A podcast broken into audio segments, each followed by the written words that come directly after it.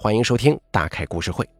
此时此刻，在平台内点击我的头像，打开我的主页，你就会发现我最近上架了非常多的精彩的长篇故事，以及你所期待的大开夜谈升级版《大开夜话》。赶快去我的主页收听吧。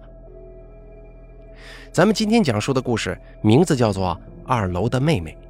本故事作者大骆驼由大开为您播讲。由于本故事版幅较长，咱们分成上下两集播出。我是一名大四学生，为了考研要出来租房子。我从没想过，本以为是一次再平常不过的租房经历，却让我永生难忘。在这里奉劝诸位，租房一定要谨慎，因为每一间光鲜的房子背后，或许都藏着一个不为人知的黑暗秘密。中介停下来对我说：“就是这儿了。”我抬眼望去。眼前是一座二层小楼，红瓦灰墙，典型的自建房。我们来到一楼一间卧室，中央摆放着一张双人床，还铺了一层银色床垫，不过看上去挺脏的，上面有一片巴掌大的褐斑，也不知道是被什么东西给染上的。你放心吧，这里啊都被打扫过了。像是注意到了我的目光，他急忙跟我解释，而且这间屋子还是第一次往外租呢。什么？第一次往外租？我好奇地看向他。没错，看看还满意吗？我感觉他有转移话题的嫌疑。之前已经看过好几家了，这个是最合适的。想到这儿，我就点了点头。房东很快来了，他大概三十多岁，面色苍白，身形消瘦，形同僵尸，身上穿着一件明显偏大的白色衬衫。下身穿着黑色短裤，签过合同，交齐了费用，中介一溜烟的跑了。这楼下加你啊，总共住了三个学生，都很安静。我也喜欢安静，厕所在院子里，洗澡间在客厅。房东一边跟我介绍，一边递给了我一把银色的钥匙，可千万别弄丢了啊，就这一把。说完，他对我笑了笑。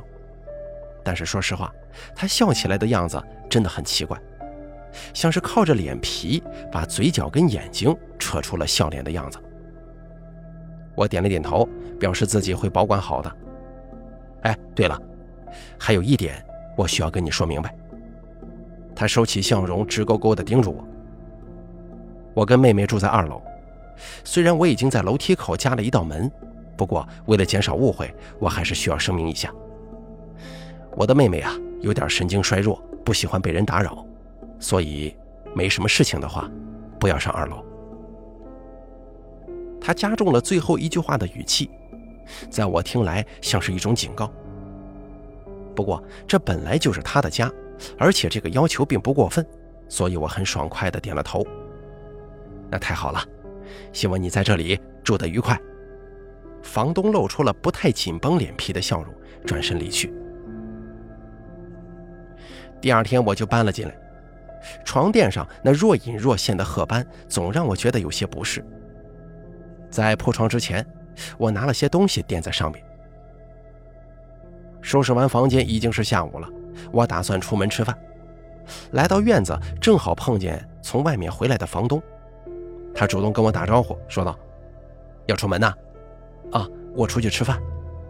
这样啊，附近有很多饭店的，你可以四处转一转。”准能找到喜欢吃的。他很意外的健谈，不过我注意到他右手提着一个黑色塑料袋，里面好像装着一只鸡。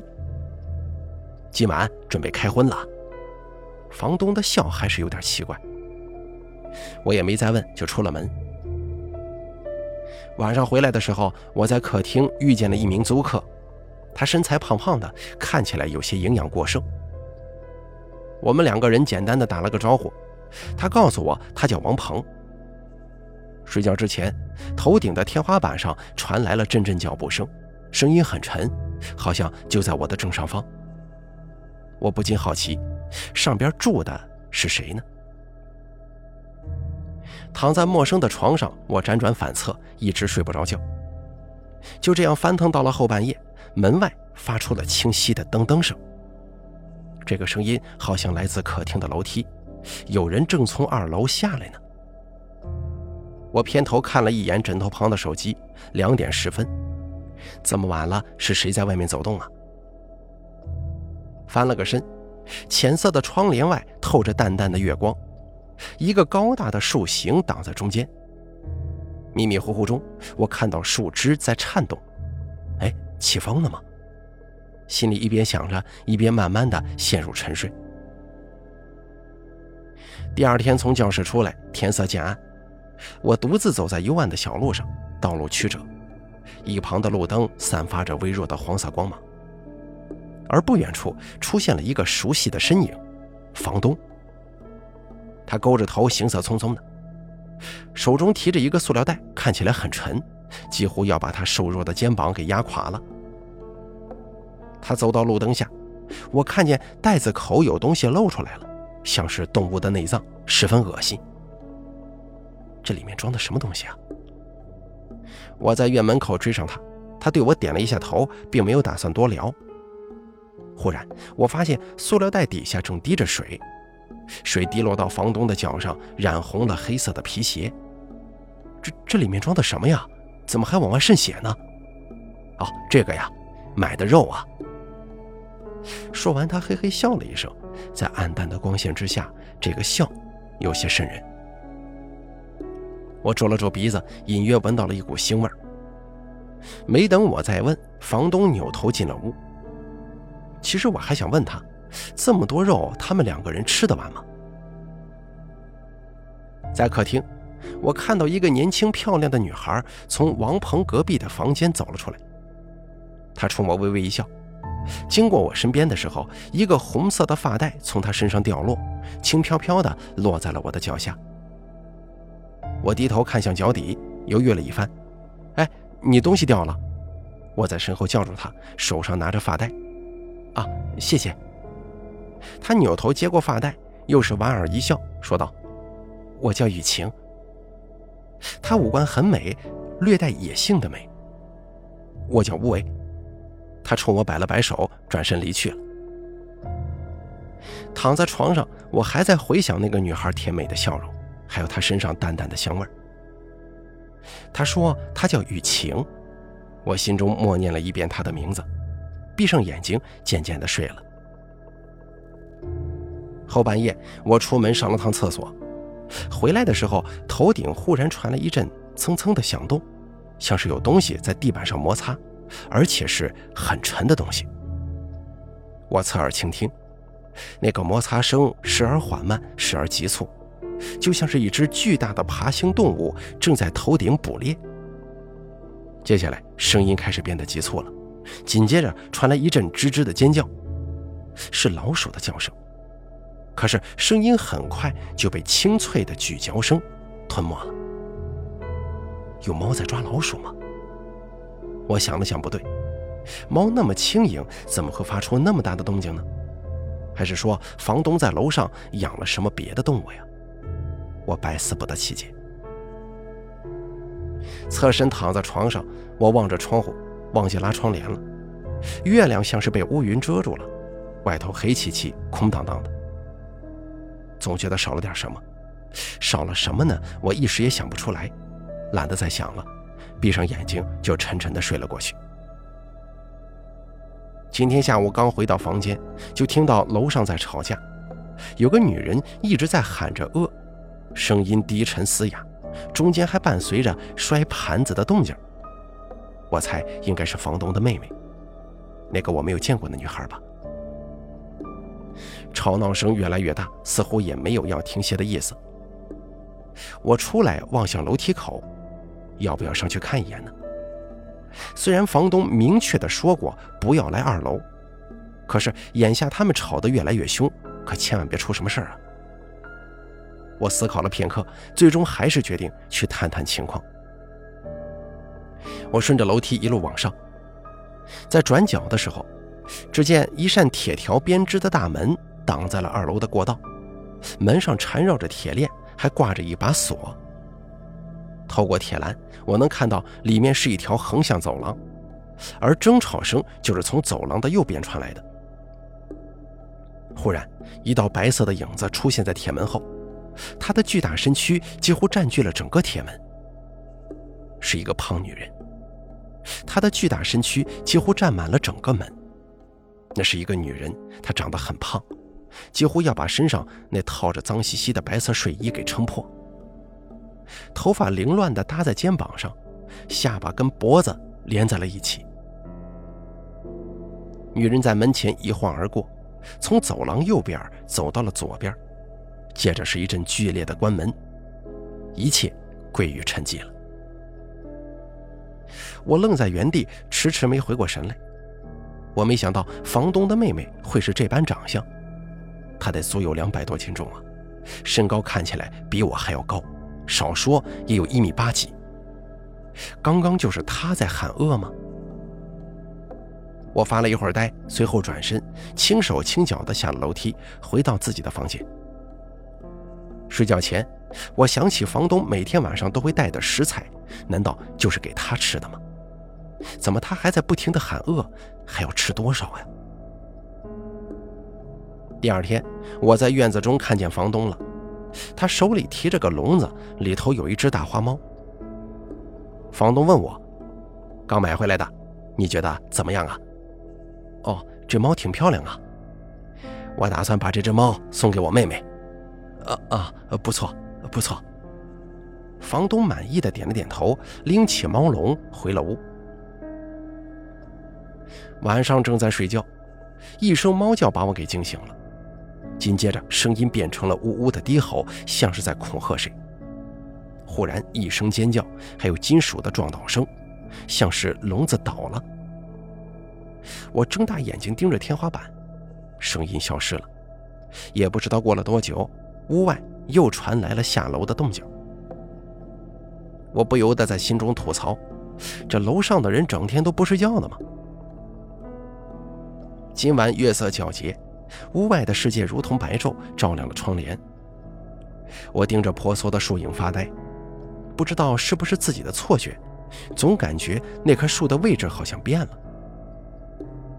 这一天，我又看见房东提着个猫笼，遛猫呢。我看着里面的猫咪，好奇地问：“啊，是是啊。”他敷衍了一句，低头快速走进了院子。他今天的表情很奇怪。我望着他的背影，视线忽然停在猫身上。那只猫好像变瘦了，也变小了，还有哪里不对呀？我绞尽脑汁，却始终想不出来。后半夜的时候，我忽然感到一阵尿急，就起来上厕所。刚出门就听到了一声猫叫。借着窗外透进来的月光，我看见一只猫咪蹲在客厅的长沙发上。它不是关在笼子里的吗？怎么跑出来了？它抬起右前爪，伸出舌头舔了舔。我看了看它，发现它也在看着我。我瞬间发现问题了。眼前的猫咪根本就不是昨天的那只，昨天那只猫去哪儿了？没等我想明白，楼梯口忽然传来一阵下楼的噔噔声。不知道为什么，这个声音让我感到极度不安。到底是谁每天晚上下楼呢？我闪身进了左手旁的洗手间，打开了一条门缝，偷偷的往外看。楼梯的墙上出现一个巨大的影子。影子越拉越长，片刻之后，影子的主人现身了。如果不是那套在身上的一身睡衣，我实在无法把眼前的这个东西称之为人，更别说她就是房东的妹妹。不是因为她庞大的身躯，也不是因为她粗壮的四肢，而是因为她现在的姿势。他两只手紧紧地贴在地板上，左脚踩着三层台阶。右脚搭在扶梯上，跟脖子一样粗的脑袋高高的扬起，像是在搜寻目标。他的这个姿势让我想到了一种非洲才有的蜥蜴，那种蜥蜴以老鼠为食，体型长达一米，十分凶狠。但是如果跟眼前这个女子比起来，我忽然觉得那只蜥蜴可爱的像是一只小猫咪呀。猫又叫了一声，懒洋洋地蜷缩在了沙发里。而妹妹的脑袋如同猎鹰一般，瞬间转向，对准了沙发。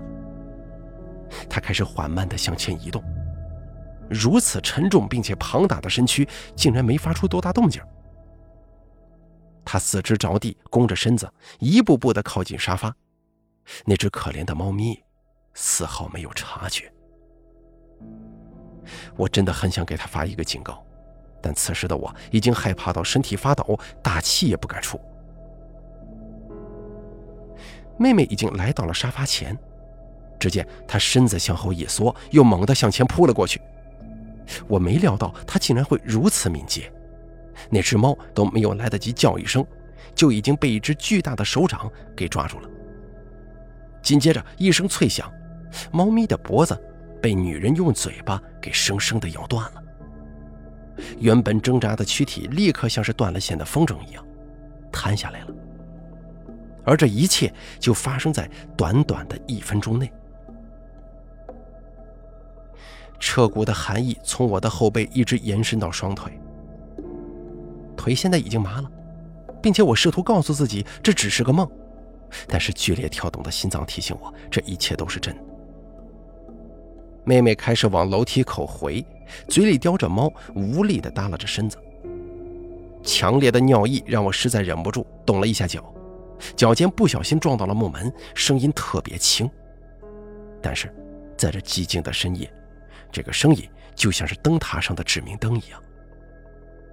妹妹停下脚步，头转了过来。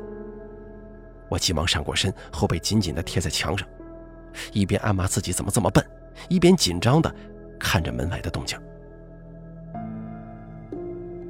沉重的脚步声由远及近，我的心快提到了嗓子眼儿。左手在一旁的洗水台上随便抓起了一个硬物，打算自卫。就在这千钧一发之际，头顶传来了类似弹珠一样的声音。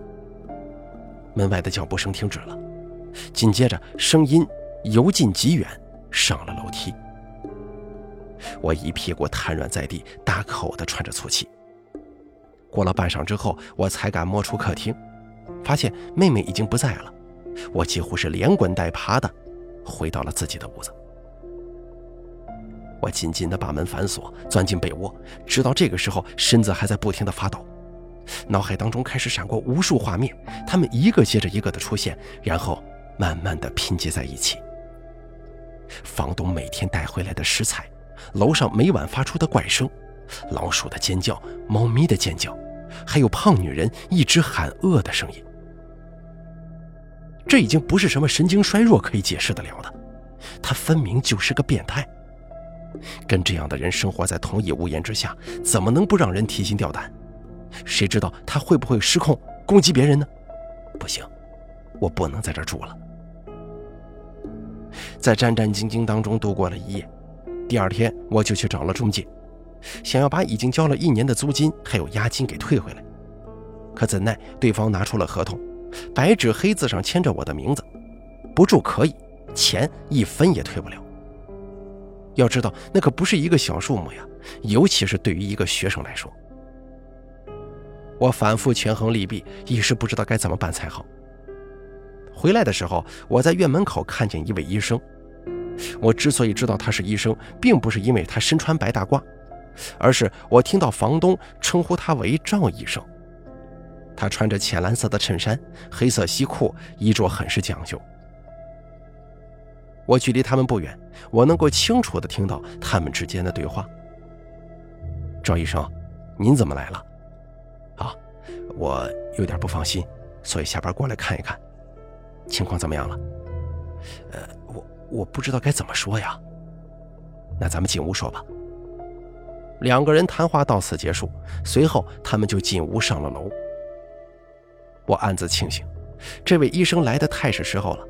房东的妹妹明显举止不正常，是该好好给她看看了。他给我带来的心理作用，无异于雪中送炭。自己现在正一筹莫展，我发自内心的希望医生能够治好他的怪病。回到屋，坐到床边，我开始仔细的聆听头顶的声音，可是什么都没听到。咚咚咚。有人敲我的门，我起身去开门，雨晴正站在我的面前。没有打扰到你吧？还是熟悉的笑容。我摇了摇头。我能进去吗？我侧身把她请了进来。她今天穿着一身淡黄色的家居服，衣服很随意，完全不能凸显她的好身材。雨晴歪着脑袋问我：“你在准备考研吗？”我点点头。啊，是啊，你呢？她露出一副意味深长的笑。你看不出来吗？我选择了沉默。附近有一家叫巷子的酒吧，我在那儿做驻唱歌手。他声音轻柔，停了一下，接着问我：“你去过那里吗？”“没有。”“有机会可以去那里听我唱歌，到时候，我请你喝几杯。”我不喝酒，但我喜欢听歌，而且说实话，这是我第一次跟女孩有如此近距离的接触。我感觉自己已经开始对她有一点动心了，能够再次见到他，当然再好不过，所以我爽快地答应了。雨晴轻盈地绕过床尾，来到窗前，她掀开窗帘的一角，身体前倾，向窗外望去。她的举动有些奇怪，我问她：“怎么了？有什么问题吗？”她收回目光，回头看我，眼神有些复杂地说。前天晚上，你有没有发现什么异常啊？什么样的异常啊？我不明白他什么意思。他走到我面前，眼睛盯着我。窗外有没有人呢？我的第一反应是笑了。啊，什么人呢？雨晴摇了摇头，表情很严肃。我没看清，不像是我认识的人。那天我很晚才回来。经过房子后面的时候，我就看见他站在你窗户后面的草坪上一动不动。我不知道是不是你认识的人或者怎么样，不过我想了一天，决定还是跟你说一下好。我感到头皮发麻，如果这是个玩笑的话，我不喜欢。况且他不是。雨晴看着我的眼睛非常认真。当时天黑，我只能看到他的背影，很高很壮，头发还蓬松着。我忽然想到晚上曾经看过的树影，心里咯噔一下。我急忙走到窗前，一把拉开帘布，黑乎乎的窗外一个树影都没有啊！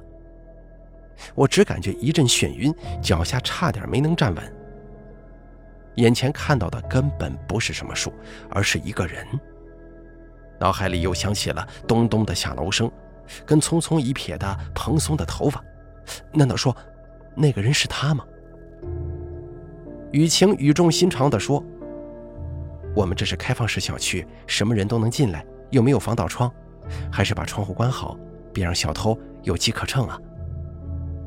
不，我不觉得那是小偷，而且我已经有了怀疑对象。不过我还是十分感激他，谢谢你的提醒啊，我会注意的。好，有时间听我唱歌。他离开之后，屋子里还留着他身上淡淡的香味儿。我锁好门窗，然后又挨个的仔细检查了一遍。这还不够，我又在门前放了一个脸盆，用来预警。做完这一切，我才稍显踏实的回到床上。我的眼睛时不时的看向窗外，我很担心，那个人一定就是房东的妹妹。他想要干什么？难道我也成了他的猎物吗？我不由得打了个哆嗦。不行啊，说什么也不能待在这里了。先把今天晚上熬过去再说。我又想起了赵医生，也不知道他现在走了没有。有医生的话，妹妹多少会有点束缚吧。我就这样安慰自己，才安心的睡去。噔噔噔的脚步声传了过来，我迷迷糊糊的睁开眼睛，是医生要走了吗？不行，我得找他问问妹妹是什么情况。我起身开门。客厅里黑乎乎的，什么也看不清。脚步声消失了，医生在哪儿呢？我眼睛逐渐适应了黑暗，昏暗的客厅一个人都没有，这可真是奇怪呀！头顶忽然发出一阵咯咯的怪笑声，是谁在上面？我惊恐地抬头，只见妹妹巨大的身躯正吊挂在天花板上，四肢如同吸盘一样牢牢地钉在墙上。我僵硬在原地，压制不住的大战。接下来，他开始慢慢地转动头颅，并且伴随着骨头摩擦的咔咔声，最后扭曲成了一个奇怪的角度。他脸对着我，我这回终于看清了，是房东的脸。我猛地坐起身子，大口喘着气，心脏扑通扑通的狂跳。可是周围什么也没发生，原来只是个噩梦啊！我擦了擦额头上的冷汗，忽然眼角余光看到窗帘似乎动了一下，我猛地甩头看去，空荡荡的窗帘后边什么都没有。昨晚的事坚定了我搬走的决心。正巧今天得知家里有些事情，我得回去处理一下。三天时间，回来之后立马搬走。现在也管不了什么钱不钱的了，保命要紧呢。不过我我有点担心雨晴，她那么好心的提醒我，而且自己已经有些喜欢她了，最好说服她也搬走。他那银铃般的声音还在我的耳旁回荡。他是酒吧的驻唱歌手。我去了酒吧一条街，找到了那个叫巷子的小酒吧。雨晴正在台上唱歌，我在一旁静静地听她唱完。他下台以后，我们一块坐到了靠窗的位置。两个人先是开心地聊了一会儿天，快要结束的时候，我跟他提起了二楼的那些怪事儿。与其这样每天提心吊胆的，还不如换个地方住呢。雨晴一开始并不太相信，但她最终还是答应可以考虑一下。我稍稍松了口气。路上寂静无声，我们漫步在小区内无人的小道上。经过房子后面的时候，我扫了一眼窗户外的地方，那里是片空地，除了草皮什么都没有。这个时候，我注意到二楼房间里还亮着灯，冷色的光芒在漆黑的夜晚显得格外扎眼。忽然，一个巨大的身影出现在窗前，是妹妹。她还穿着那身白色睡衣，似乎正在看着我们。我站在原地，死死地盯住窗口，冷光洒在她那硕大的身体上，勾勒出了一座山。因为背光，我看不清她脸上的表情。她似乎抱着一样东西，不过用“抱”这个字眼来形容，太温柔了。她是拿胳膊直接给夹在腋下的，看起来像个大洋娃娃。我眯上眼睛仔细的看，怎么这个洋娃娃好像只有上半身呢？太诡异了。喂，你怎么了？雨晴似乎没有注意，她好奇的问我。我正准备回答，窗户里的人唰的一下拉住了窗帘，片刻功夫，灯光消失了。当天晚上我就坐上了回家的列车，路上我还是有点放心不下雨晴。不过她似乎不太在意，希望我回家的这几天不要出什么意外吧。我侧身看向车窗外，夜幕之下，万物归于黑暗。因为一些变故，原本计划的三天变成了一周。第七天的上午，我终于回到了这里。推开门，发现脚底不知被谁塞了一张纸条。我捡起来，上面的字体很是娟秀。有空一起看场电影吧。下面是雨晴的名字。我内心一阵兴奋，不过不知道他是什么时候给我留的信息，毕竟我在家里多待了那么多天呢。出来客厅，我去敲雨晴的房门，过了好一会儿，里面也没有任何回应，他没在屋里。下午，我来到了巷子酒吧，零星的顾客，昏暗的灯光。光鲜的舞台却没有雨晴的身影，难道他有事回家了吗？我拍了拍自己的脑门，后悔当初为何不留下他的号码。回到房间，我独自坐在床上，忽然发觉周围好安静啊，似乎从来都没这么安静过。对了，房东会不会知道雨晴的消息呢？提到房东，我又忽然想到，自己到现在还没有见到过他。还有那个叫王鹏的家伙，我猛然间意识到，自己回来以后就没有再见到任何人，整栋楼似乎都搬空了。